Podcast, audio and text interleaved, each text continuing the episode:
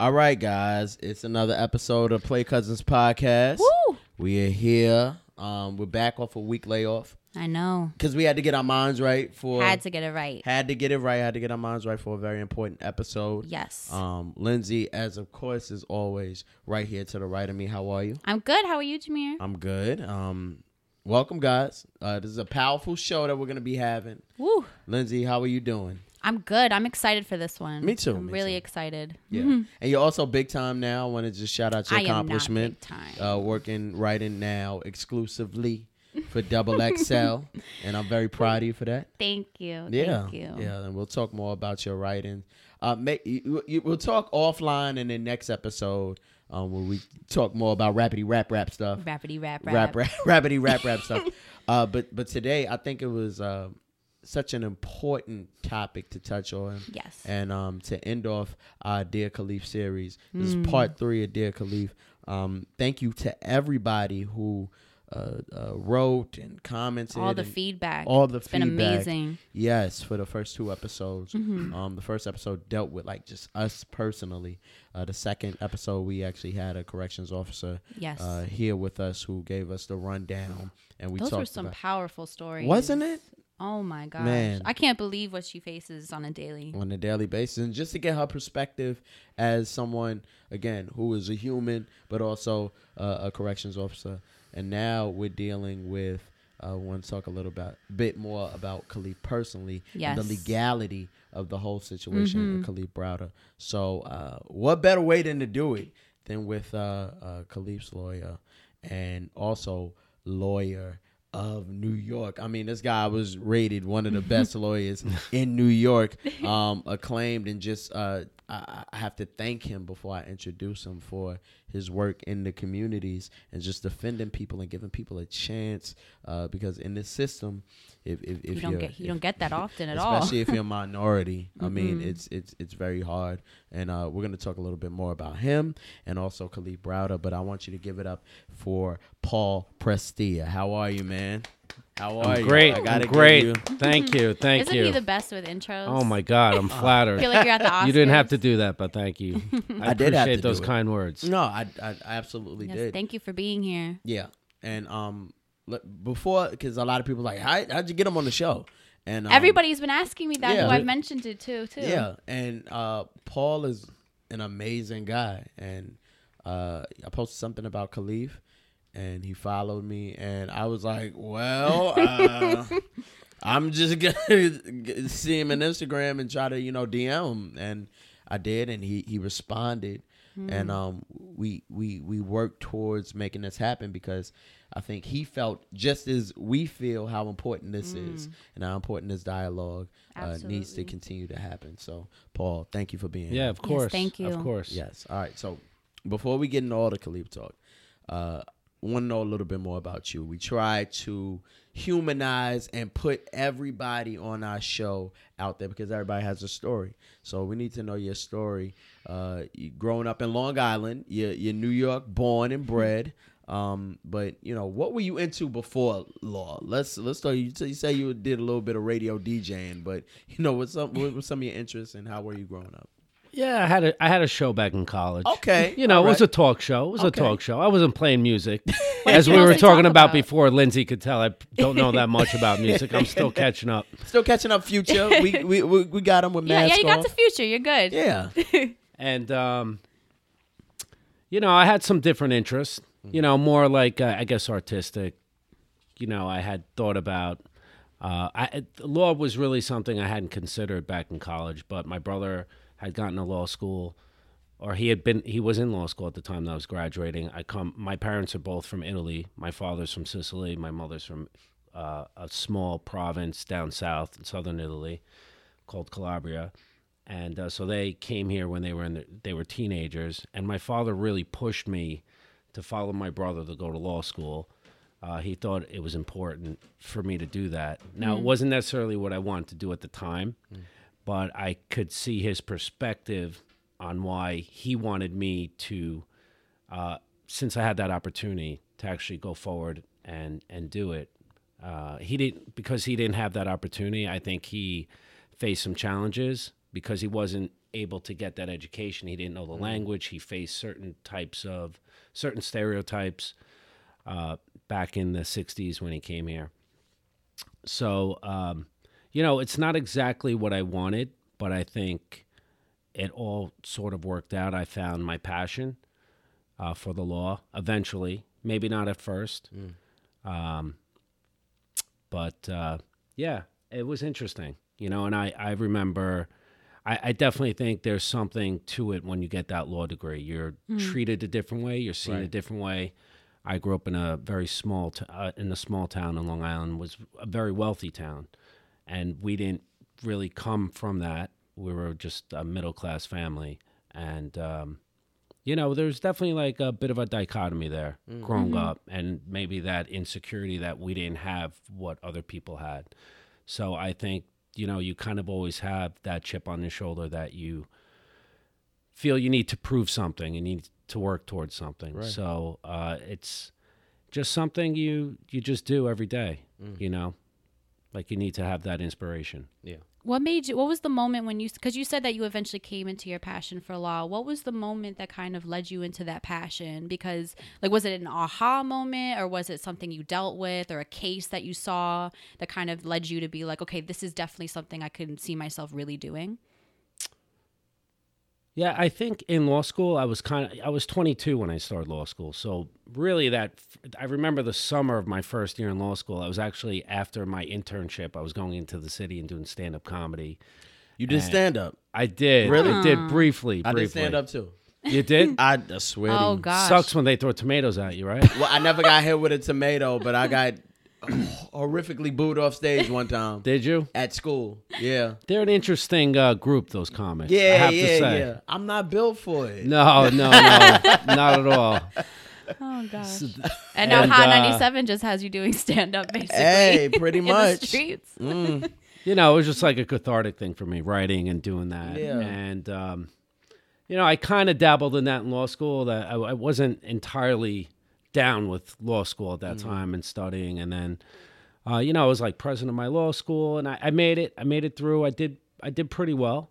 Not probably not as well as I could have had I applied myself entirely. But I, you know, I. Um, I, I would say that my immaturity at that time had a lot to do with that. And then, the but the district attorney's office was really a place that I found I I fit into very well because I could never see my I never saw myself as an attorney. And part of the turnoff with going to law school was I could never see myself as one of these attorneys who sat at a desk all day, billed hours, and were miserable. Mm.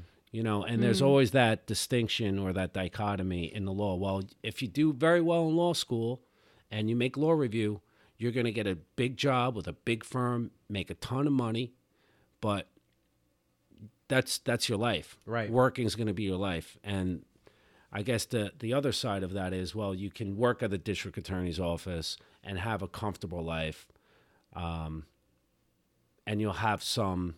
I guess it'll be more what you want, or have your own practice and have a little more flexibility. Um, so it's a sacrifice either way, really. But um, you know, I just felt comfortable there at first, Right. but ultimately I left, and I think when I really found, I, I think it wasn't until I started my own practice that I really felt like, you know, this is something I want to do more of, like in terms of the civil rights. Right. And, um, you know, so it's been a sort of a long road Yeah. in that respect. But you have, I, I think there was one case where I felt like, wow, I really did something important here. And that was, uh, I was representing uh, a, an individual, a friend, a, a person who was Haitian, and he worked in a restaurant in downtown Manhattan. Okay. And really nice guy, really nice family, um, immigrant. And uh, he he called me one day and said the cops were looking for him, and apparently there was um, some girl had walked had alleged that he had raped her at gunpoint. Oh my god. Yeah, and it just so happened that the rape, the allegation was that. Can I get into this now? Go ahead. We got Yeah. time? Go Yeah, yeah, ahead. okay. Let's do it. So he, basically, the allegation was that this um, this this black gentleman came approached her with a gun, told her to get in a car, drove to a shopping, a parking lot in Brooklyn, in in sorry in the Bronx, and raped her at gunpoint, and he was somehow ID'd, identified by this Wow. victim as the person who did it. Oh no. So when he told me the story, and he's like, "Paul, it couldn't be me. I, I was working," and he was, or he was just getting off of work. The description of the incident didn't match at all. I mean, uh, he didn't speak. In, he spoke very broken English. He didn't have a driver's license. Uh, he he didn't even have a permit. I think he had a driver's permit. Uh, there's just no way. And basically, and I think at some point the person who did this said to the woman, Shh, "Don't say anything. The gun has a silencer." oh my god. And he could not even pronounce the word Sil- based on his Haitian accent. Got you. Oh. It was so distinct. Mm-hmm. And I think if the woman had reported it to the officer, she would have remembered. He was black, but he had this accent. Accent, right, She right. Yeah. never mentioned that at all. So there were just so many incons- so many issues that the officer didn't even bother to investigate. Basically, she picked him out of a book, a photo, Right, right, right. an old photo, because he had been through the system Mm. for something minor, and you know he was in Riker. He was in Rikers for like almost ten days, and it was so clear to me from the beginning this wasn't him. I mean, I literally had to go to the district attorney's office door and knock on that door and be like, "You need to get this, let this guy out." He didn't do it. Mm. I mean, the, the it was so clear to me. I mean, how the cop just overlooked it just showed me that the cop, the officer didn't, didn't care Right. you know mm. and they didn't they don't have a duty to investigate believe it or not so i think that was Really? probably that was around 2010 2011 that was probably the first time i was like wow you know There's that was really problem fucked here. up Yeah. that Yeah. was really fucked up that this happened to him Yeah. and um, I- I saw during the course of our civil suit, you know, deposing the officer and just the attitude and the, the cover up and the lies and uh, it, it just, you know, it- it just really gave me um, like you know something. I, I just felt like I, I need to do more of this. Hmm. And, and so you you made it your business. Because I I truly feel like there are some lawyers and and and policemen who are on the quote unquote right side of the law, right? Mm-hmm. Mm-hmm. Like you you identify a problem in the community or or where you work and the place you dwell and you, you try to right that wrong. Knowing that this, you see something like this, and we see what happens in the future with you with, with Kalief, knowing that this is an uphill battle, mm. how do you continue to prep yourself and drive yourself, knowing the, the long hours that you have to do in court, knowing that police do cover ups, knowing that there may be enough evidence to put this mm. person that you're facing away, but you know they didn't do it. The the know it all in your mind to keep going, the heart, the soul, the passion that you put into this. What continues to fuel that? I just, uh, I, I I just have to say, you know, I just, um, I just try to do the right thing. Part of it's a challenge that I don't want to say you want to get people off. That's Right. not the right word, but you want to defend them to the best, to the extent that you can. And there are different degrees of guilt and innocence Right. and but ultimately it's dis- it's the district attorney's burden to prove that a crime was committed and they really uh, there are i wouldn't say tricks but there are techniques and things that we need to do to sort of push them make sure the district attorneys are ready and do have ca- a case and do have evidence because oftentimes they take it for granted Right. that they think, oh, I'm going to get a plea here. Oh, oh, this this this person's guilty. They're presuming him guilty already. So I think part of it is the challenge to, you know, when someone comes into my office, uh, it's not, hey, um, all right, well, here's the retainer. Just sign it. I'll see you in court next week. It's I want to get to know the person. I want to get to know what happened, why it happened, if it happened, and what the circumstances were. And I think. Um, you know, it's something as a as a solo practitioner I have the ability to do because I meet with my clients. Um, and I get to sort of understand their background and how things happen. And I think I can relate to them on most levels. Right. Even if I can't, I try to. And, but, you know, with Kalief, it was just a completely different level. Yeah. I mean, it blew the whole attorney client relationship away. Right. Wow. You know, the fact that um, I had spent so much time with him. Yeah. You know, there's a thing about coming into the office. Okay, you you talk to the client, you laugh, you know, or a client confides something in you, and uh, you get their perspective on things, and then hey, okay, what do I have to do to get him the best result or her the best result, or how are we going to uh, pursue this case civilly, you know, that type of thing. But with Kalief, wow, it was just uh, the whole experience. It was just it, it just blew me away. Right. Now you referred to Kalief through a family member Right. who you represented it uh, represented prior, right? Right, his brother Akeem. Right. Who was that known crazy case. was that that that was the case that was known he Oh was my the Bronx gosh. rapist. No, no, no, no, No, no. no. That was before my time. Okay, okay. Sorry. Just making sure. I 'cause- think that was in 1997. Right. Yeah. Okay. Just making making sure. All right. So, but uh, his his brother referred referred you to uh, Kalief. Right, his brother had a criminal case. Right. And I had met him in the courthouse actually, and I, I spoke to him. I took his case. We got his case dismissed, sued the city, and then I think not too long after his case, he just called me out of the blue and he told me that his brother had been in Rikers for three years and he just got home. wow. So, and uh, and that's what I met when I, you know, when I when he came in a few weeks after that. Right.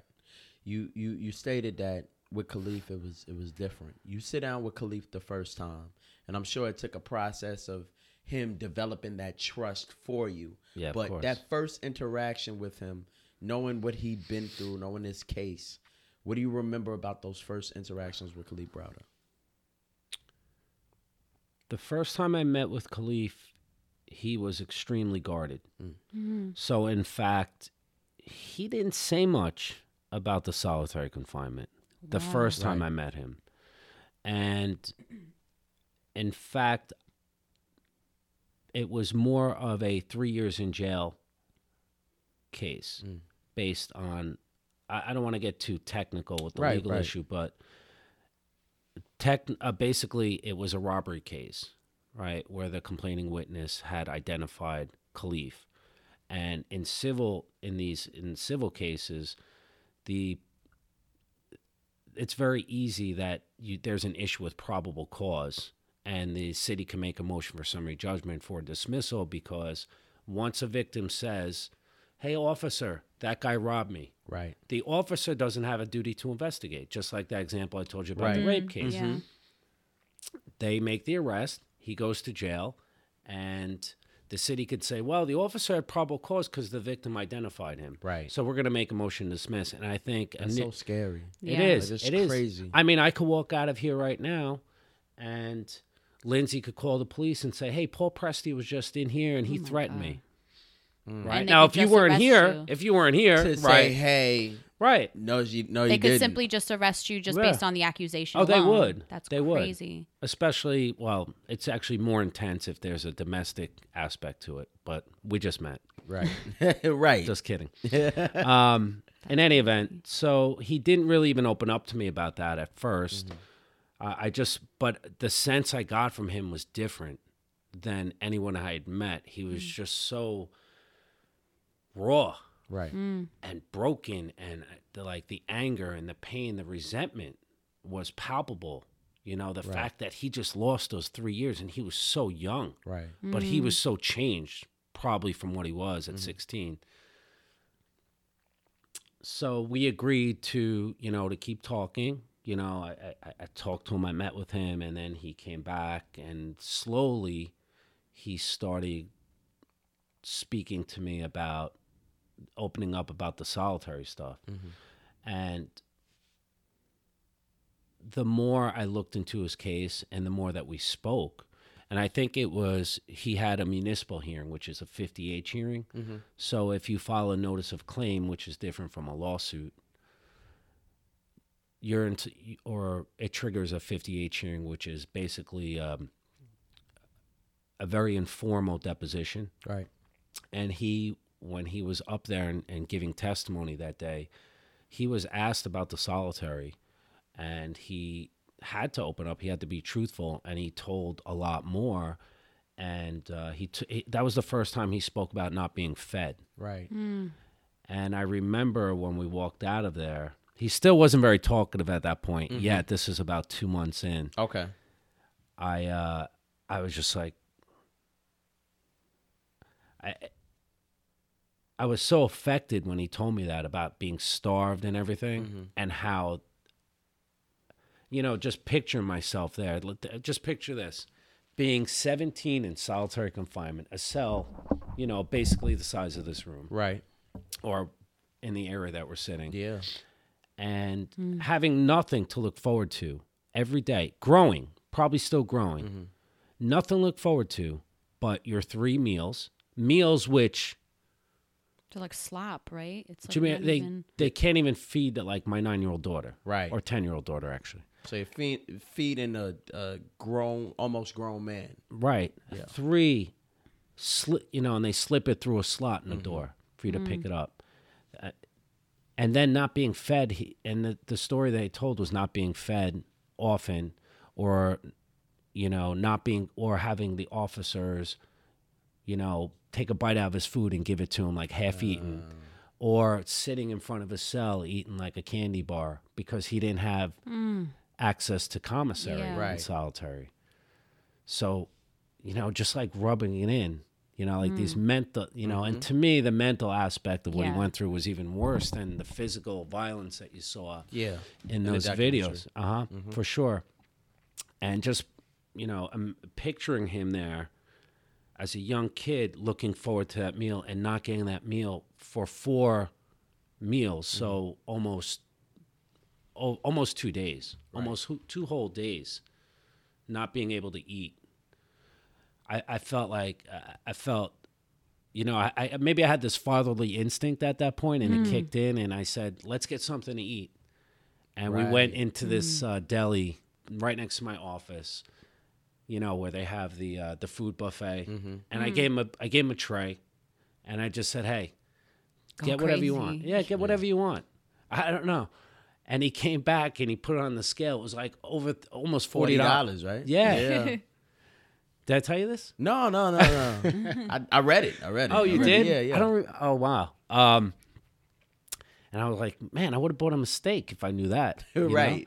And he just sat there and he ate. You know, he just sat there and he ate. And you know, I think that was the first time him and I had a moment. But really, I remember when he left that day. I was like, wow, I really, I got to look out for this kid because he did speak about the suicide as well, the suicide attempts. And I said, Paul, you need to pay more attention to him. And I just remember sitting in that at that hearing, and um, even when we were eating, asking about some of the stuff they talked about. And I, I looked, I, I just thought to myself when I left, I'm like, because at that point I knew about the arrest and the fallacies or the inconsistencies with the arrest, and I knew about the prosecution and how most of what he was telling me, like they, they were never ready, they were never ready. Right. And then he threw in there the solitary. And I was like, like my jaw dropped. I was just like, this is the most young. this is the most compelling case in America. Right. And that was 4 years ago, Right. you know? Yeah, it was right Yeah. as it turns out. And remember, he was just a teenager and he was innocent. And um, you know, that's when you know I, I you know I spoke to him about you know talking about his story, and uh, you know after that we you know we got to a point where we're very like comfortable with each other and very cool with each other. And you know, I kind of took that roller coaster ride with him. Yeah. Uh, I felt like you know, I felt like I had I had to Mm-hmm. Of yeah. Because actually it wasn't too long after that that he that was in in November. We probably did that 50H hearing in September 2013, and the his first suicide attempt when he got home was in November Jeez. when his friend walked in and he was hanging from, From the the railing. Yeah. I just have a question, you know, um, just from like the psychology, the, the Uh-huh. psychological aspect of everything, you know, um, being that you know because you said that you had a moment where you were able to you know feed him with like the $40 worth of food and it sounded like that was more of like a positive like a positive moment for him out of all of this darkness.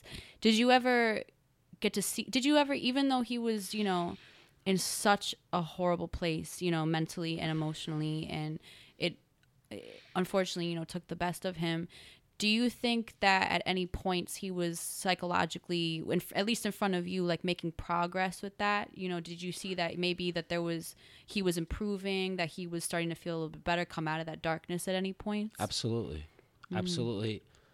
I I saw really. It was a lot of times it was one step forward, two two steps hmm. back, because I know he was making progress. I could sense it. You know, when I saw him, you know, I had to check his eyes and check hmm. him. And see, you know, what his like disposition his was, state was would that be of day. that day Yeah, yeah of course, because I knew he was going. because every day stuff. you wake up is different you know Absolutely, absolutely. Hmm. And I don't, you know, I know he's got probably he's part of his mind is still trapped in Rikers. Yeah. Hmm. You know, trying to assimilate back into society. I mean, I set up an email for him. He didn't really know how to use a computer. We made a resume. For, you know, I was trying to do like little things to help him out to the extent I could. That I thought was uh, like within my control. I know he had a family and, and friends, but you know, I, I definitely saw a lot of positive signs over the course of those two years. In fact, I at some point, like in that spring of 2015, I'm like, he's gonna make it. He's gonna be okay. Did he ever talk about his future, about future things he would want to possibly do, like f- for his, you know, his plans, or whether it would be a career or, uh, you know, family one day, anything like that? Yeah, of course. We always talked about that. You know, he had, you know, sometimes he changed his mind, but you know, at that age, you know, Yeah, one day you want to be this, one day you want to be that. But I really, you know, in the time that we spent together, we didn't just talk about the case. A lot of times, if I knew he wasn't working, I would say, "Oh, just come down and hang out. Come to the office, hang out. We'll get some hot cocoa, or whatever." And we try to just talk about life. You know, I talk about my kids or like soccer or you know, sports, girls, whatever. Just to, um, you know, I I didn't want to barrage him with the case Right. and you know giving him an idea of like to, to remind him that there's so much life for him to live despite what he had gone through because i knew once he made that first suicide attempt it was always in the back of my mind that it could happen again Yes, absolutely. so it was you know it was, it was tough because psychologically i couldn't always really understand him Right. and I couldn't always, you know, uh, fix it, even if I tried to talk to him. But, you know, I knew that, you know, at that point he was getting counseling. But I, I really didn't even trust the like the psychiatrists and the counselors who were involved mm. because his treatment was sporadic, mm. and that really concerned me. And I wasn't he wasn't really happy about being on pills. He was given different medications. Mm. Right. sometimes he wasn't taking them. And you could just see his mood was so affected. I mean he would come down sometimes and just be completely fucking paranoid like hey prestia this guy in my class i think he's uh he followed me on the train today. I said you sure? You know like stuff like that. Uh, but other times he was great. He was fine. You know they, he had some moments like months at a time where he was doing well. You know he was working in my office in the summer of 2014. Uh, so basically, after that, he in the in the just to give you like a timeline in the fall of I'm sorry, in the spring of 2014, he enrolled for his GED at Lehman. And so he was doing well. You know, he had an incident with someone at the school, and you know we had to run up to the precinct to make sure that you know he wasn't uh, arrested or charged for anything. And then he got this job in my office building with one of my friends handing out flyers. It was a marketing thing, a few hours a day, but just to keep him occupied. Right. yeah. I mean, I thought the worst thing for him was free Idle time. Oh, Yeah. worst Yeah. Yeah. Of worst course. thing. Hmm. Worst thing. So he was doing well. You know, he was doing well there. And then and then he ended up at BCC. So you know, and then of course at BCC, he, you know, he got shot. I'm running up to the hospital. Mm-hmm. He's in the psych ward. His mother's calling me. He disappeared for like 10 days around mm. Christmas of that year. And I, I really honestly thought he was dead somewhere at that point. I mean, nobody, nobody heard from him. Uh, it was probably over a week. And then he turns out he was in Harlem Hospital. And then he was in St. Barnabas, the psych ward there.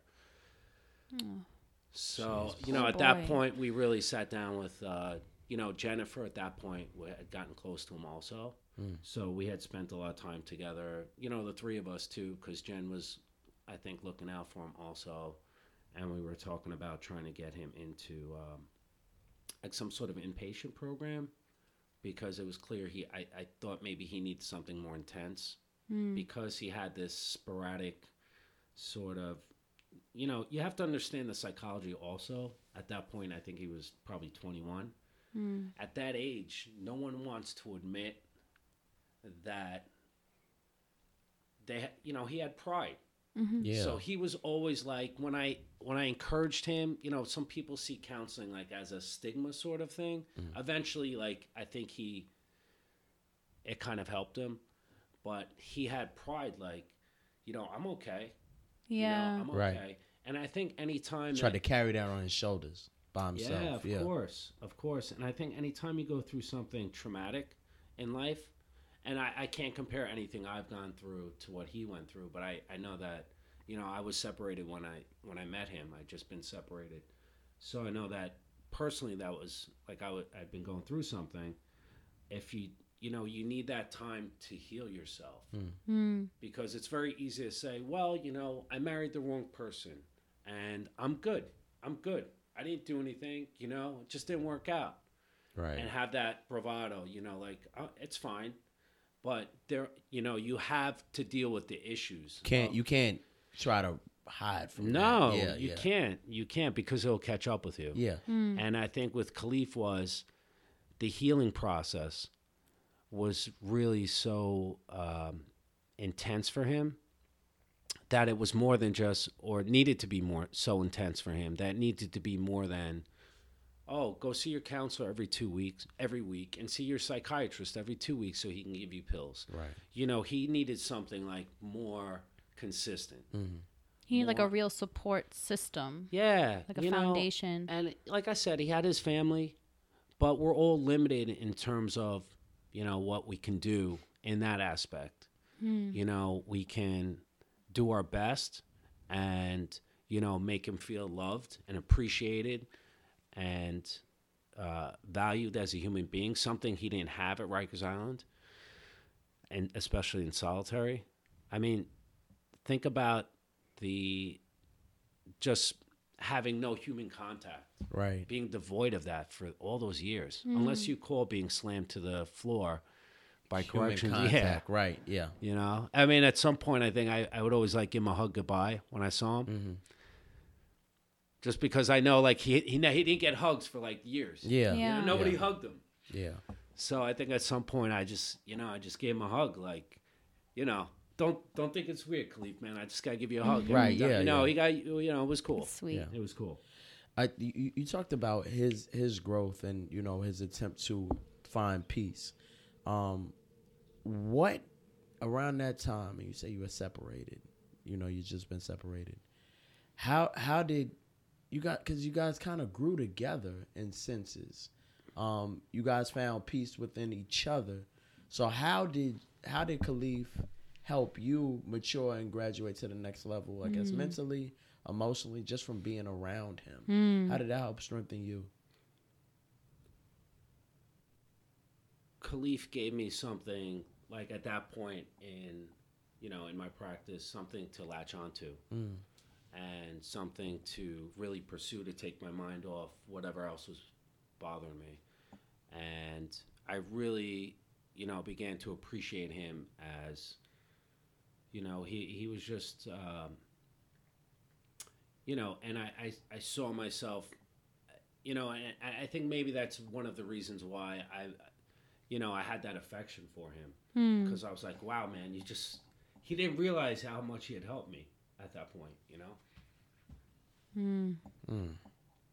This is powerful. Yeah. Yeah, just trying to you know take all that in and just to see. I feel like we're really getting to just know him. Yeah, Who he yeah. was. Yeah. Yeah. You know, It paint him as a real me up. human as opposed to just this because everybody you know in the Mm. media with this case everybody just paints him as you know the kid from Rikers that was done wrong but nobody sees Kalief Browder for Kalief Browder you know we only hear it through his family members in that documentary because other than that he's just a number at Rikers that his uh, is sensationalized for his case but Right. we don't know who he was you know when we came we came when he came home everybody in you know when his story was heard we only just hear of he's just a depressed kid who just you know it seems like you you know people want to it makes it seem as though he didn't have anything else but that darkness from Rikers but he also had all this hope he had all these you know goals and dreams that we want to hear about you know He all had that. made them He- a human He definitely had that. He Yeah. de- without a doubt. Mm-hmm. And I think one of the things he wanted to really pursue was the education. And I mm-hmm. think for him, that's something that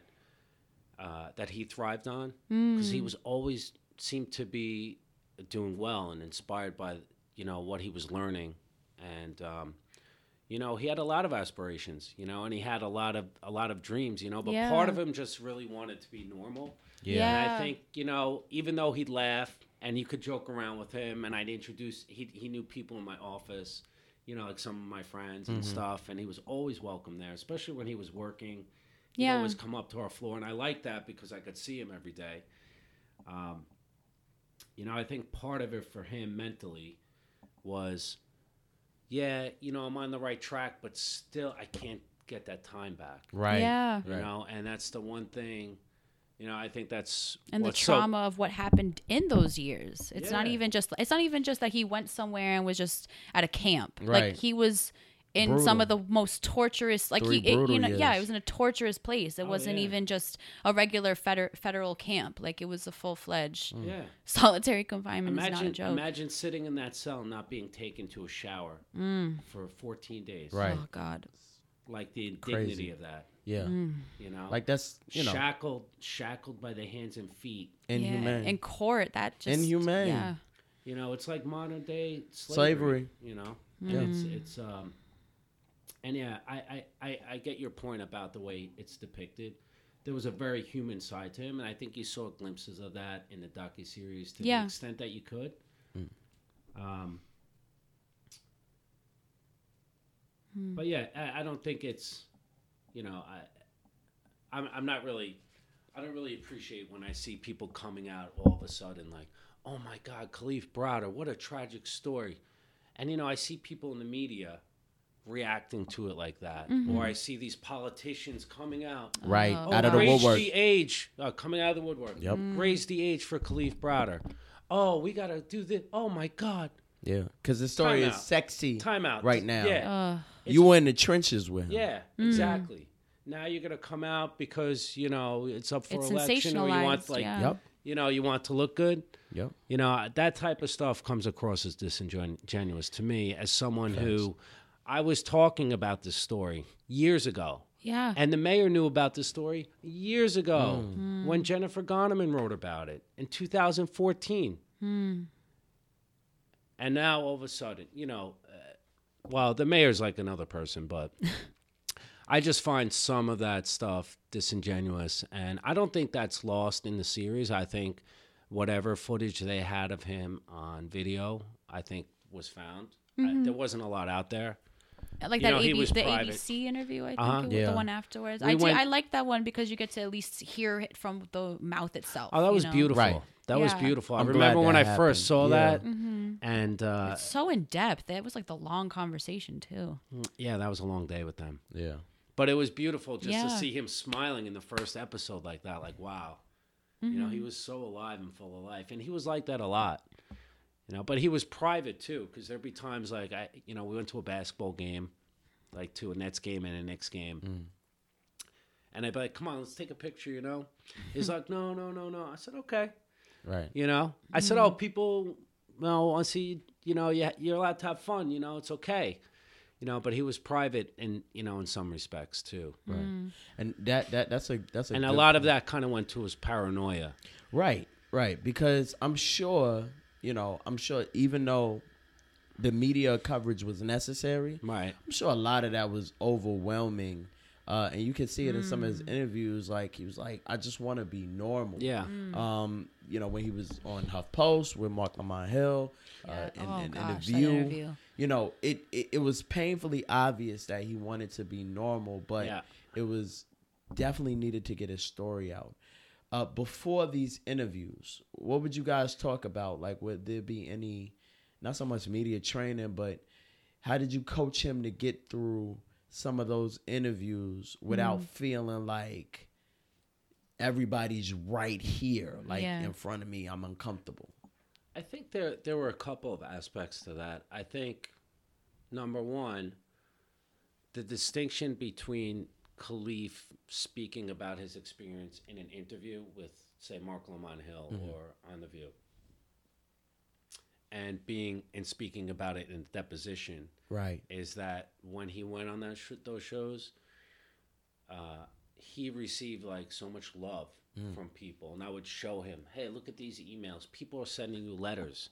You know, you got to hang in there. Right. You know, hmm. because there were times he had called. There was at least one time when he called me, and he's like, "I can't do it," and I go, "You, you, you can't do that."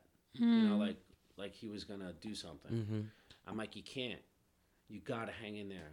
You know, otherwise." you know, you need you can't do it, you know. Hmm.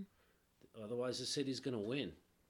You mm. know, whatever hmm. they set out to do to you is gonna be done if you take your life.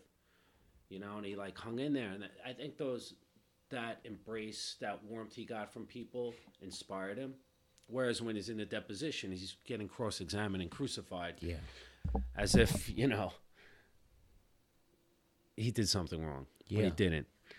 And so I think that's a distinction. And I think you know what I told him most of all was, you know, if you ever get uncomfortable, you just you just tell me everything's taped, you know.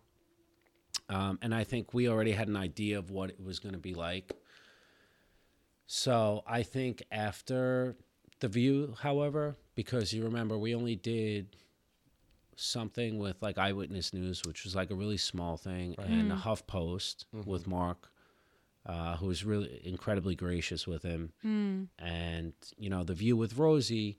After that, he didn't do any more interviews Right. Yeah. you know and i think at that point um you know we really felt like okay we got the word out The work has to be done now. let's get this case moving Yeah. because in these you know the civil cases do take a long time. It's long. And Usually, how long does a civil case? a case could take years. It could take five years to go to trial. Sheesh. you know, and it could take a couple of years to even just get to like any sort of settlement discussions because uh, you have to remember in Kalief's case, there was so much paperwork, so much paperwork and videos that we somehow got. Um, that it just wasn't, you know, the process is well, you file a complaint and then the city has a certain time to answer. And then it goes to court and the court date's like three months later. Now, of course, he's out. He's not sitting in jail while this happens. But Thank God. you know, it's a s- slow, languishing process. It's um, there are some parallels to like the criminal courts, Right. you know, in terms of the time it takes. But you know, once I think we got the word out, I wanted him to really focus on school and the case. And you know, I I honestly I thought in the spring of 2015 everything was going to work out.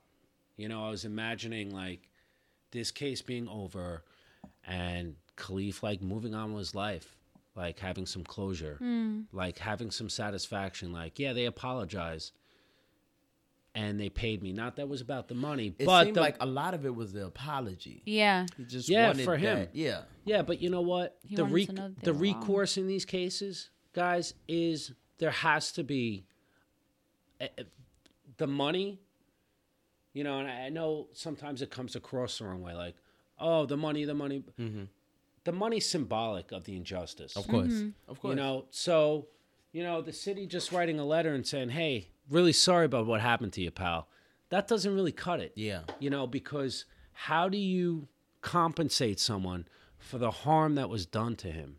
Right. You know, in that case, in his case, I don't think there's a number that I could have even put on there. You know, to say, what would make him whole again? Nothing could make him whole again. Yeah. You know, you get in a car accident, you break your leg. Six months later, your leg You're is good. fine, right? Right. Yeah. Nothing heals what he went through. You No. know that sort of torture, and I think, um, you know, when you when you heard him and you know you heard his interviews, the depth and the detail and just the way he spoke and i remember sitting in those depositions and he gave he was so specific and he would tell me hey prestia you got to get the video for this day and this he didn't have a calendar in his Right. cell He knew. He, he just- knew he right. knew and bam there was the video you know it was remarkable his like recall to that Mm. which short sort of demonstrated how he was still sort of in there Right. you know he just remembered all those dates you know and i think you know there, there was there was a lot more to it that y- you know you can't even get into. I mean they they they showed one of the um, incidents in the hallway. Um, this was in like march of 2012 where the officers there were like three he scurried out of his room Oh, and he Oh, was yeah. hanging himself and they took him out Yep. Oh, and they beat him on the floor. they beat him, and they actually charged him with assaulting the officers. Yeah. Wow. Yeah. That's one of the little nuggets that you don't hear about a lot in this Oh, story. yeah. And then that case was dismissed also. They rearrested him for that. What Wow. you saw there. You know, and Oh it my just goes to show the flagrant uh, falsification of Mm. records, documents, lies. It t- goes to the culture of Rikers. right. Um, and you know, at the end of the day, it wasn't even that. It's that you have a teenager sitting, sleeping in a bed without a pillow because that's a that's a safety hazard, mm-hmm. Mm-hmm. and pulling his sheets up at night in that cold, dank cell for 800 nights because the mice would crawl up the sheets at night. Jeez. You know, and Oh imagine my like God. being a, a kid Right. Still that seventeen. you should be home in your PJs at your mother's house, and you're in that place. Man, you have no idea how scary that could be. Mm. I don't. I mean, it just Any if of you us, try to put don't. yourself there. Yeah. So I think the progress they made was remarkable. I, you know, part of me was like, wow, I can't. I hard to imagine he even made it that long, Mm. but you know, I mean, I think it, it goes to like how strong of a, a person he was Absolutely. Mm. because it was really, uh, I, I could you could see like that torment in him. Yeah, it's You know, and it was- insurmountable amounts of torture. Oh my God, that- it- especially that age. It was sad. It was just you know at the end of the day it was sad. It was tragic. I know that people say, well, this is an inspiring story and so that yeah, but you know what? If you lived it, it was tragic. Yeah. And then his mother died. Yeah, that. Oh my and god. you know that was uh you know I, I remember his mom called me the day that you know that he hung himself. It was a saturday afternoon. It was like noon. And i said why is Venida calling me right now? This isn't good. She won't call me on a saturday. And she's just like prestia he's dead. And she was crying. She was crying. I was just like wow I, I just started crying too, you know, and I, I was supposed to actually see my kids that day, and I, mm. I said, um, d- you know, Daddy has to go s- to Kalief's house. Kalief went to heaven. Yeah, yeah. You know, they had met him in the office one day when he was walking. They did this thing mm. where we were going out to get like I don't know ice cream or something. He mm. was coming in from handing out the flyers. I was like, "Hey, Kalief," and you know, I was like, "Girls, this is Kalief," and he was like, "Hi." And they were like, "Hi," and it was like so sweet, you know. Like Yeah. it was like you saw that innocence, like that childlike innocence in him, Yeah. responding to You them. still have reflections. and course. of that. Of course, they were Yeah. just kids. It was like so cute to him. Yeah. That's you so know? cute. because he had lost that edge at that point. Right. He had moments where he had like that rage and Mm-hmm. stuff. Um, you know, and then they go through the revolving doors over and over in the office, and he's just cheesing. You know, it was Yeah. like hilarious. But um, you know, and then to like be at the house and then speak at his funeral, and you see him in this casket in front Oh, of you, open casket. Like you know, they don't prepare you for that in law school, and then to take on his mother and his family, and then like she couldn't hang on. You know, it's heartbreaking. Yeah. It's heartbreaking, and, and to me, it'll always be tragic, always be bittersweet. You know, no matter how many reforms there are. Yeah. You know, but I think obviously there's there's something important about the change that's been affected. Yeah. In in- in the docu series, and you know, you see in the last episode, um, mostly, most vividly, uh, his his mother going through those experiences when he passed away, going to court, becoming an advocate uh, for him and his case and people in justice. It's just a very, very disturbing situation all around. I know that there's some reform being made and some changes in play, especially that you're seeing on, on the legal side. But I think from our point of view, even seeing his mother, like his mother just looked defeated Yeah. after he he passed. But you know, it just seemed like she was keeping on after she pa- after he passed. Um, She was like that ray of hope. yeah, You know, she It- was we she had been thought so. visiting him in Rikers, going all the, the long commute she would have to take to go visit him and see him look defeated in Rikers at the time. Like it was just so much, you know. So, you know, how were how were the experiences like with the mother? You know, as things were progressing throughout the case. Well, Venida was was really quite shy and humble.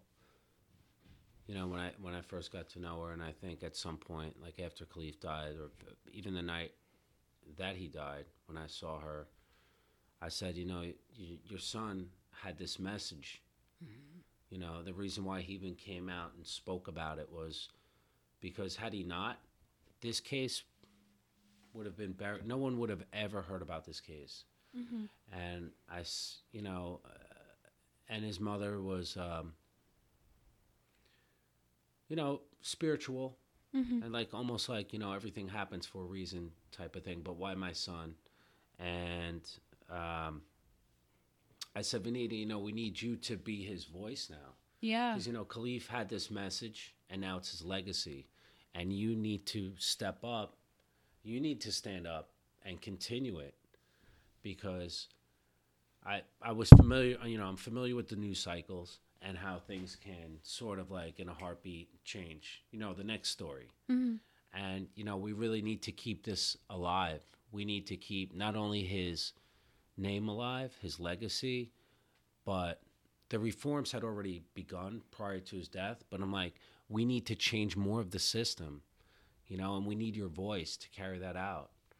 And she, you know, she got it, and it was it was amazing to watch her sort of step out and start speaking because she was so eloquent and Yeah. gracious, really. And I think you, you saw that in the docu series. Absolutely. I mean, she was just she was definitely probably the best representation of, you know, the love that was surrounding him and you know, the goodness of what he was coming home to after all of that horribleness that was going on. So, I really did like the way that she was portrayed, you know. Um but I wanted to I also w- know I mean, it was hard. It was, Yeah. you know, it was difficult for her to sometimes make that trip, or Yeah, I mean she you know, was, or she'd was, be nervous, you know. But she was always amazing. She always Because even when she gets to Rikers, there's still a waiting process to even see him. I believe, right? Usually, like for um to get him to come out, sometimes it can be a little bit of a process. Sometimes, I oh believe. yeah, of like sometimes like two hour waits and stuff to even Oh, see him for could- visits and things. You could spend a whole day there just to see him for a half hour, an hour. yeah, I mean, it's arduous. Mm-hmm. If you don't have a car to drive you there, you have to take a bus, probably to another, a train to a bus, or a bus to another bus. Then you have to wait for a bus to take you over that uh, bridge, bridge, by the yeah. Mm. island.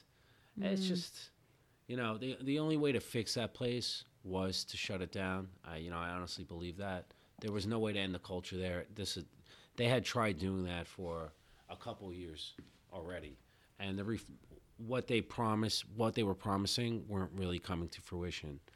So um, I, I think really at the end of the day, because the abuses still continued, even the sexual assault abuses on women, the falsification of documents that the U.S. attorney outlined in this investigation in 2014, that stuff was still happening, and uh,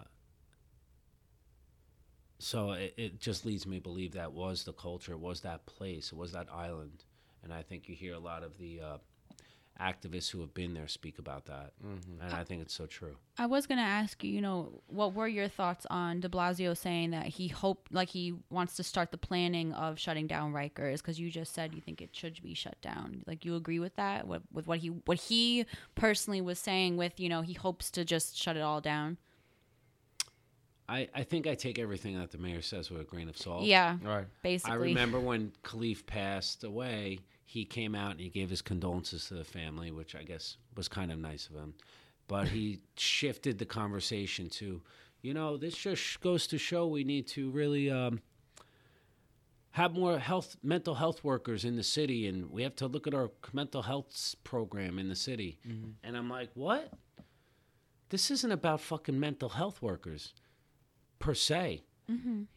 you he should have been up there reprimanding the officers and the mm-hmm. agencies who were involved in there. Like, be a leader. You know, mm-hmm. people are outraged about this.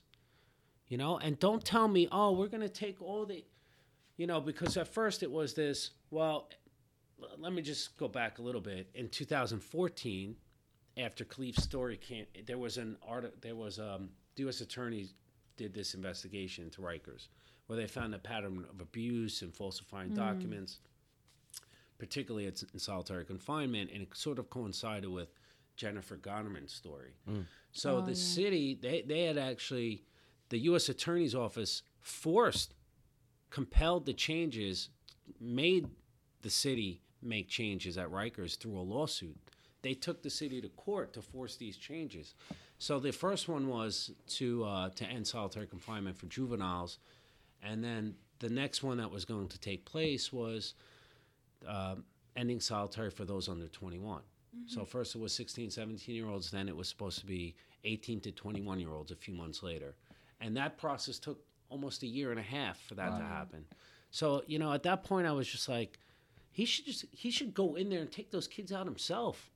Yeah. You know, there's no reason. But you know, it was like uh, Norman Seabrook and the whole Uh. union. oh my god. You know, like he Yeah. didn't stand up for that. And after Kalief died, it was like that bullshit with like, hey, be a leader and speak, you know, stand up and tell tr- the truth. You know, Mm. take some responsibility for this. Place the blame where it needs to be blamed. Don't make it about mental health because Yeah. it's convenient and change the subject. Right. You know, that's typical like politics. You wouldn't need the mental health workers if you weren't putting these people in that Through position in the- the first through I mean, there's a that they were whole going there's a whole Yeah. movement now for like re-entry of prisoners, which I'm all for. Mm-hmm. But you wouldn't need that to the extent you you need it now. If you weren't doing all the you- shit you were. Yeah. Yeah. Yeah. So like you know the reforms got passed, uh, the bail reform, speedy trial, uh, uh, what is that? Ending the court backlog, justice reboot to take people out of Rikers, and that's made some progress. But I think when you look at the mayor's approach, if this idea is going to happen, look, let's be honest. Speaker um, Mark-Viverito really pushes through. I mean, she promised closing to close Rikers back in 2016 at her State of the City address, and two weeks before the mayor agreed to close it, he's his suggestion was to just repaint it. Right? Did you read about that? He just wanted I to re- actually did. he just wanted to repaint it, but then he had a whole change of heart because there was this commission that was Yeah. formed, and there was so much momentum at that time, and this independent commission was making the same recommendations, and then boom, what else was happening? There's this fucking docu series. Yep. Mm-hmm. and everybody's like, "Holy shit!" It's a hot. Really? It's sexy now. Again. Yeah, it's, sexy. again. I mean, it made it happen. I think for this to actually work, Mm-hmm. all the reforms that we've talked about, because it's not just the Rikers problem; it's a system problem. Yeah. and to some extent, it's a social problem, Mm-hmm. right? I mean, we could get into the disadvantages that young men, men and women of color have in this Mm-hmm. city, Oh. you know, and how what they have to overcome. Absolutely. Um, but the system, the only way to fix it and to make it this progressive city and what we really idealize it as is to have it across the board and make sure that they all work like in conjunction, like hand in hand. Otherwise, you know, closing Rikers is not going to work. Right. You need to have the, if you want the if you want less inmates, you need the bail reform to work. Mm-hmm. You need uh, to reduce the court backlog and continue that reform. So I don't really trust the mayor per se that he this is going to happen. I believe it's going to only because there's so much pressure and there's so many people who are going to make sure that it happens uh, that that he won't have a choice but to follow through on this. Absolutely. No, I, we we had a corrections officer on our last episode of Dear Kalief, the uh, the second part. Um, and she wasn't in Rikers at the time that Kalief was there, but she spoke to officers that were there and inmates that knew him. Um, and I'm sure you've heard this question before, but what do you say to to, to the people or the inmates or this perception that Kalief was no angel, that he was s- in in their starting fights, that he he uh he he um he was a troublemaker inside of Rikers, that yeah he just wasn't as innocent as people think he was. So she she was basically going over accounts of just people who say, yeah, yeah, I, I know him, but he went over and he was punching people in the face. And, you know, I, I, I kind of counted her, her argument was, you know, saying, well, he had to adapt to the culture that he was in. He had to defend himself. He had to defend himself. course. Um, as a teenager, especially as a young black male, you're gonna be constantly tried, especially in a situation like that. But she was just like she've heard she she's heard stories that he was no angel. Like he would be threatening to commit suicide just for the attention to get attention of the other officers to get attention of the officers. So that actually video that we saw with them standing he was like saying i'm gonna do it. And they stood by and they were like well do it because they didn't believe him. But what do you say in, in situations that uh, or, or accusations that he was a troublemaker and that he wasn't as innocent as he seemed on the inside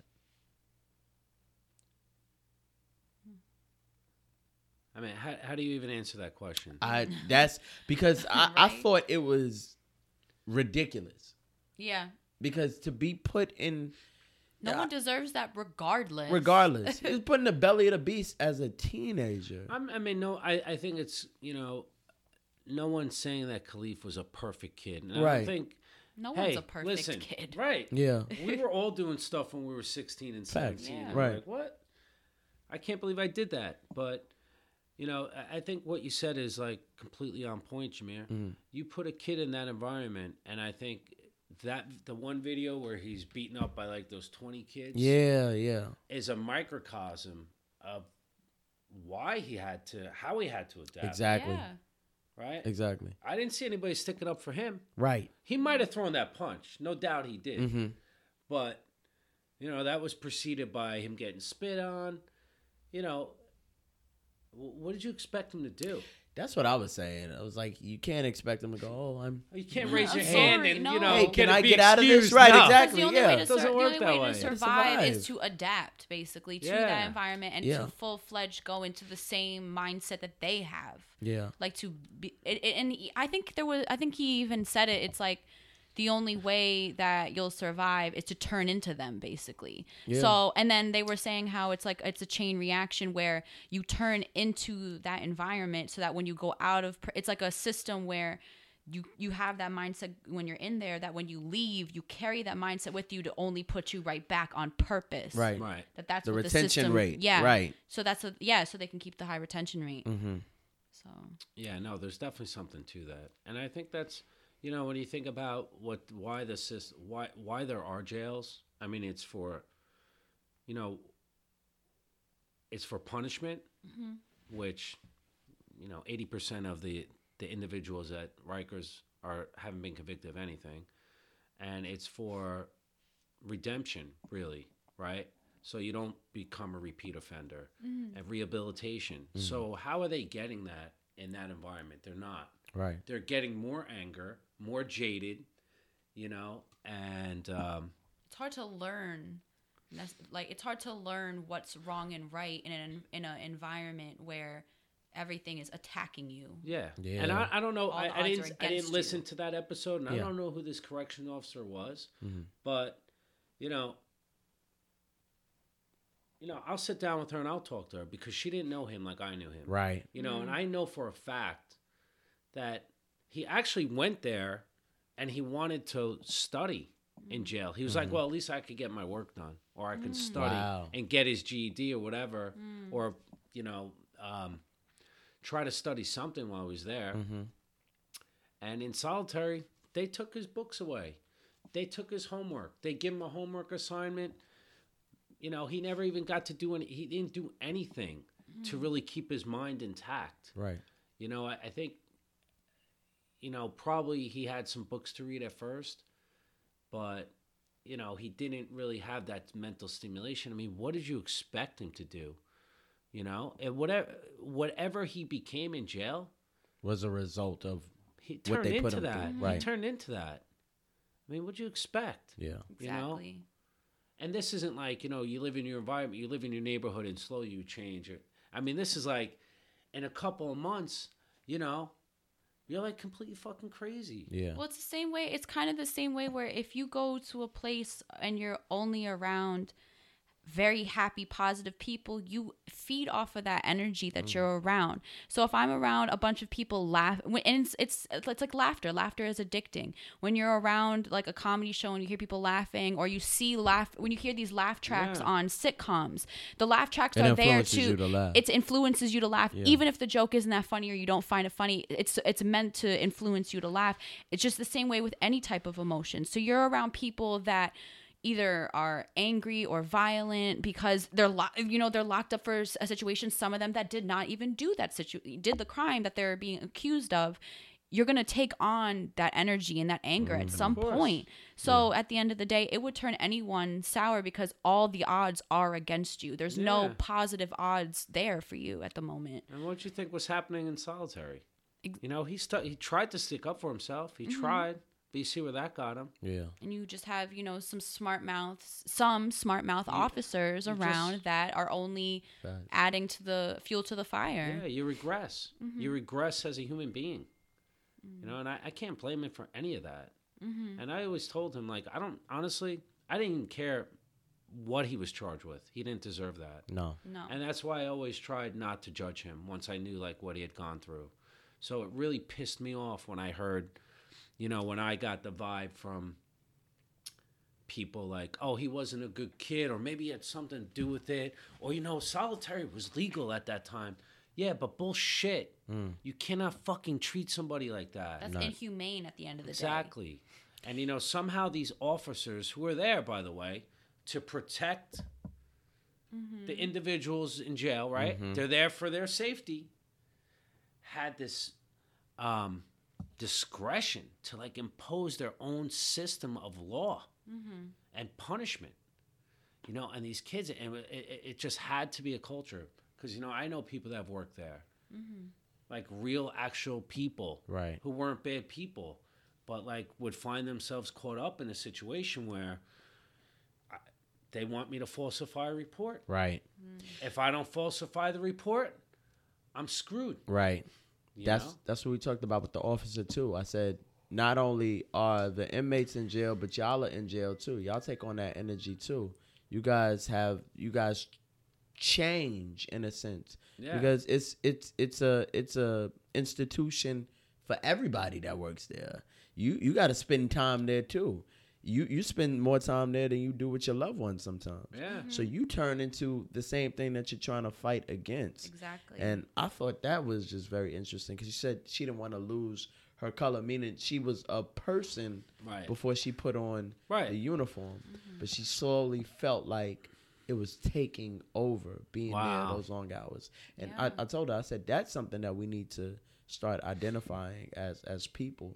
What are they doing to you guys psychologically to make Right. you guys act like this as well? Well, I think that has to do with the culture and the training that they get and the oversight. Because you have to remember that no one's really overseeing what they're doing. Mm-hmm. You know, they're their their bosses or their the people that they're reporting to or who uh, are giving them the oversight are corrections officers. Just Right. like with the police department, if they get if this someone files a CCRB report, a complaint against a police officer, where does that go? To the police department. Mm-hmm. some investigator who reviews it and clears. It's the same bullshit. When you look at this paperwork, I mean, wow, you'd be amazed if you've read half the shit I read.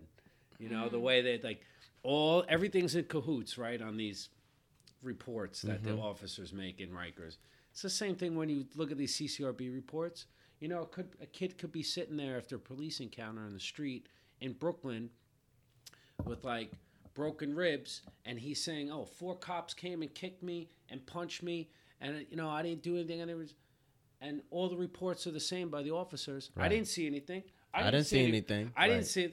Oh, we don't find enough evidence. We're, you know, we're Same thrown out. Wow. It's like bullshit, you know. But I think, um, you know, out of all the reforms, I think what you know, like I, I'm most proud of is that this case pulled back so many layers in our just in our criminal justice. It completely exposed the entire system. Because remember, before Kalief, and, and I'll be honest, I didn't even know much about the solitary. Right. You know, he really opened my eyes to it a lot more. And I've had clients that have been in Rikers Island, uh, but never through a period of solitary confinement like that. But I think before 2012, 2013, what did we hear about? We heard about the system was police brutality and stop and frisk Right. and disparities in, in arrests of minorities, right? Typically. But this just took it to like a whole nother level. Prosecutors and judges and defense attorneys and uh, corrections and jails and prisons.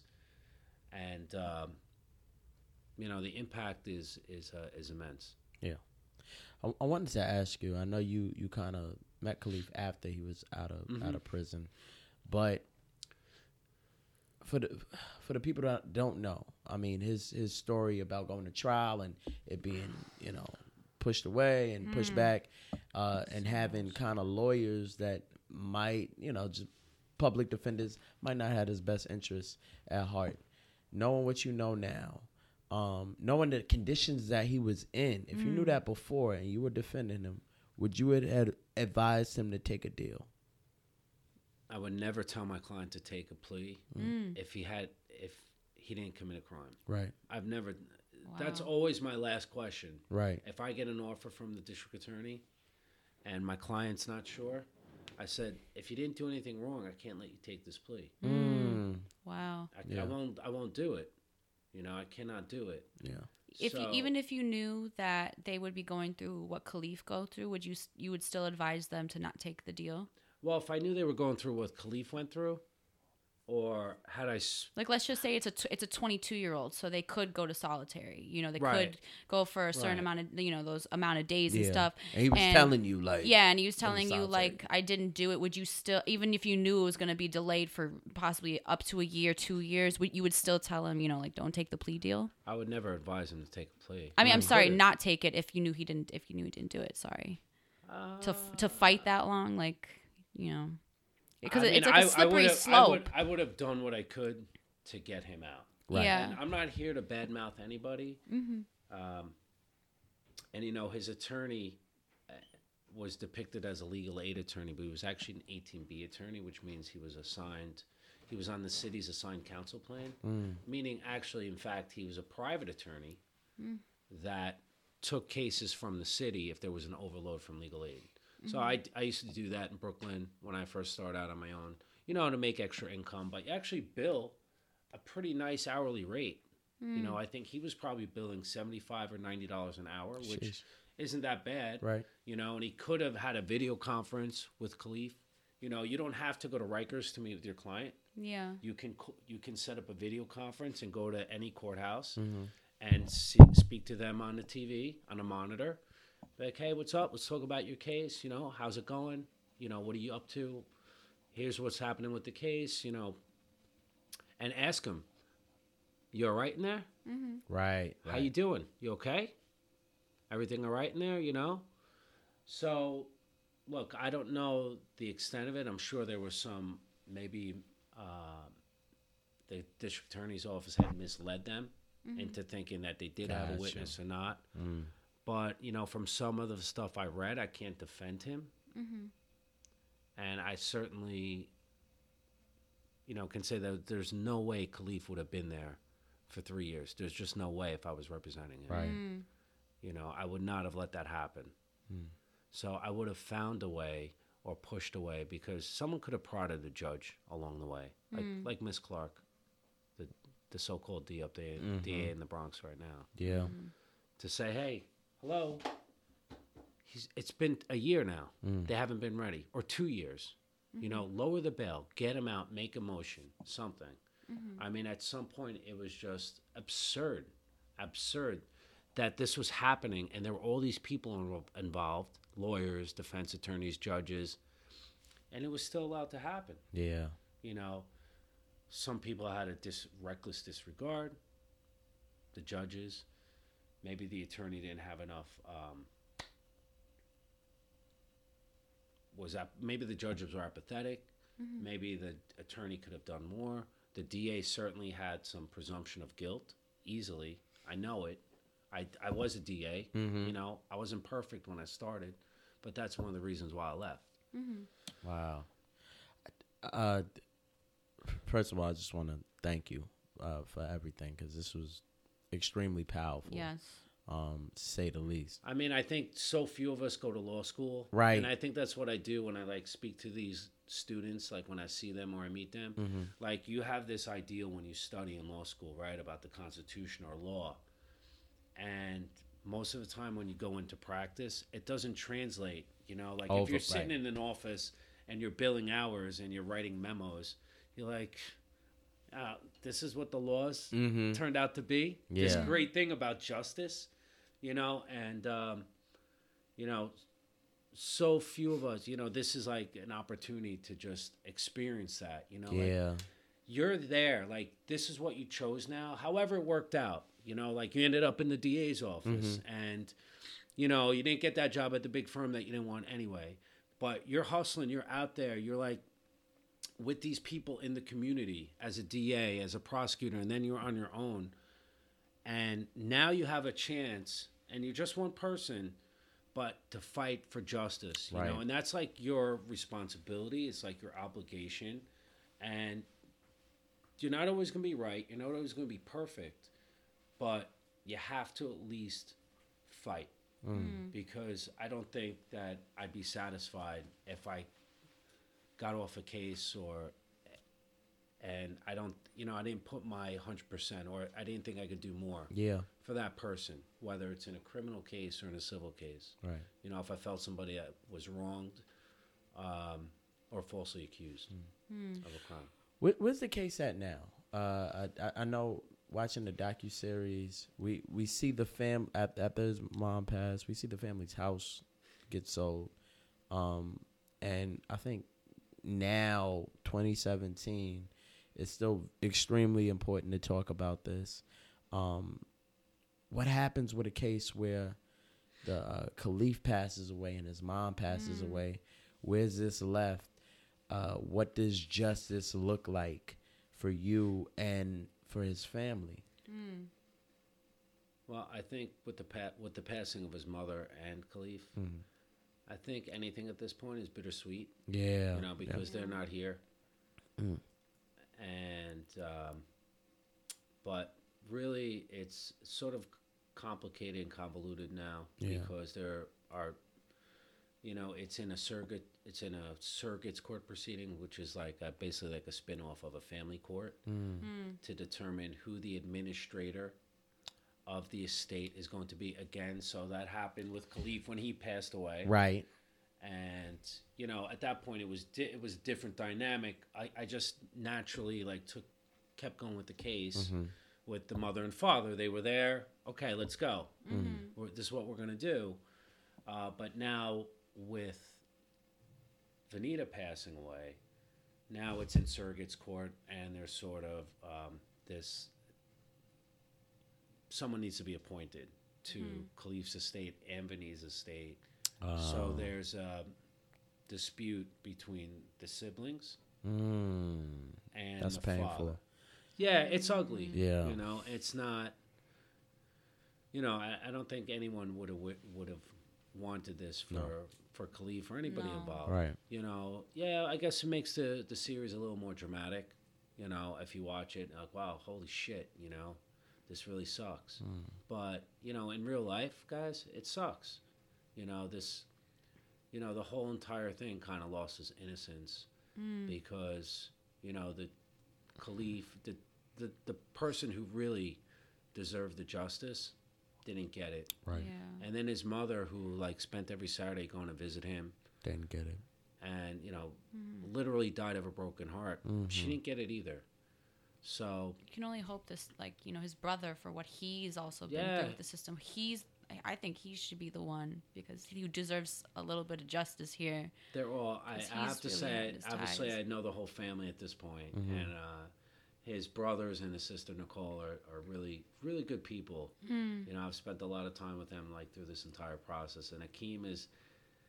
He's a fighter. You know, he's like an amazing activist, and he's been pushing this shut down Rikers right at, since since Kalief passed away, and his sister uh, has been like a, incredibly like supportive of his mother and his family, and his brother Dion, and uh, all his brothers. You know, they really they loved him, and they love Venida, and uh, you know, it's unfortunate that that it's in that particular place right now, uh, and I can't comment as Yeah. to who should or will or Yeah. what will happen with the estate.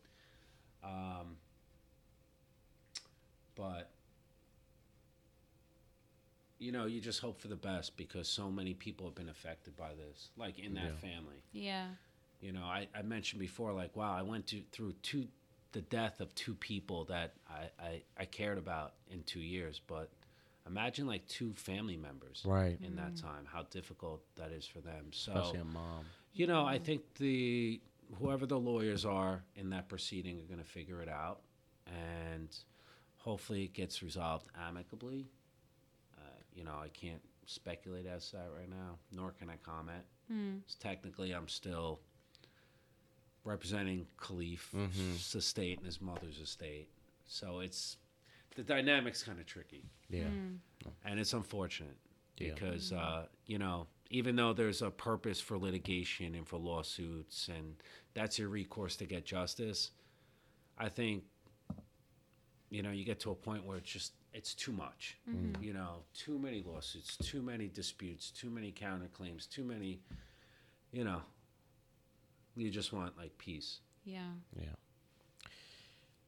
Paul, I I thank you for being here. Uh, let me Thank just you say, for this conversation. I I learned so much, and just hearing you talk about Kalief. Oftentimes, we don't see people in their clients' corners like that Hmm. to the point where it's like even outside of the courtroom, I got it's your like back. personal. Yeah. Right. You you you took on a sense of a surrogate, like like you stated before, an older brother, uh, a father figure for this young man, who, whether we knew him or not, affected us so much. So I want to say thank you to you, um, and It was honestly, uh, I just felt like I needed to protect him, right, you know, Mm. and you know there were certain things that happened that you know I couldn't explain, you know, like uh, you know, but I, I, I, you know, everything I did for him and by him, I felt like I needed to protect him. uh, before we get out of here, what do you miss the most about Kalief? I, I really I missed his laugh and his smile. You know, he was really good at laughing, and uh, we could always like when we you know when we get together and hang out. You know, he sort of like got my sense of humor. you know, so we would always like laugh. You know, tell some jokes, but he was um. Yeah, he was uh he was a smart kid, you know, and I missed I missed his uh I guess I missed his laughter and his smile and his, his that innocence Hmm. You know because when you could see that innocence when you could see like that smile or that laughter you know you felt like you actually did something like uh like you know that would make your day better you know just to be able to have that effect on him you know Wow. Uh, where can people find you, man? Like, where, how, how can we continue to to get involved? How can we continue to support you? Um, and if anybody needs any legal advice or aid, how can they get in touch with you? Well, you can always. Uh, well, my office is in downtown Manhattan. Mm-hmm. You can uh, check out my website www.prestialaw.com, or you can always tweet at me at pvpesq at Twitter, or at pvpesq, and or in, well, Instagram's more like a, you know, personal. Yeah, yeah, yeah, check me out yeah, yeah. But um, yeah, I'm here. I'm out here. So Thank you. Thank you so much for real. Thank you so much. This was I'm I a little- mostly I do practice mostly in oh, only in New York. okay. So I did get so many people who reached out to me Yeah, like, I'm sure. the series from other states, Mm-hmm. and you know I wish I'm trying to build uh, or get some attorneys together who can help out like uh, more nation you know on a national level in different states Mm. because we really had a lot of people reaching out to us for help um, in different states. So I'm working on that. So, but uh, I really do appreciate everybody who has followed this story really from the beginning, and who has given you know gave his family so much support. I know it means it meant a lot to them. Yeah. and uh, you know it was an important story to tell, and um, you know I, I really appreciate your time. This was nice. No, thank you. We appreciate you. your time. Absolutely. Lindsey, powerful episode here. Right? Wonderful, wonderful way to uh, wrap up this series. But Mm-hmm. we will not continue, we will not stop talking about injustice and, Mm-hmm. uh, of course, uh, the prison Mass system, mass incarceration. You know, i- it's such a crazy time that we're living in. But yeah, I really enjoy the fact that we can take this platform and use it for things that supersede even our wildest dreams. Yeah. So, yeah. I never thought I would be having a never. conversation. never. so, But this was this was powerful. I thank you for always taking this journey with me. Thank you. Uh, where can they find. Where can they find you? Um, I'm on Twitter, Instagram, and if you want Snapchat at Lindsey India, L I N D S E Y, India, I N D I A, like the country. Uh, www.lindseyindia.com. About to do some revamping and my uh, mental health web series on YouTube. Uh, Put my anxiety in rice. Mm-hmm. Got to get a new episode up. I'm. It's coming on Monday or All Tuesday. right. So Uh, there we go. All right. what about you, Jameer? Uh, you can find me at it's Jameer I T S J A M E E R on Twitter and Instagram. I am Jameer on Snapchat. And of course, if you're over 40 and feeling frisky, ladies, you can find me on Facebook, uh, Jameer Pond, P O N D. And uh, I appreciate you guys' time. Until next week, we'll have more Play Cousins and Hashtag play cousins. Hashtag play cousins. Continue that conversation going, and we want to continue this conversation going. And um, thank you guys. Powerful. Thank you. Peace.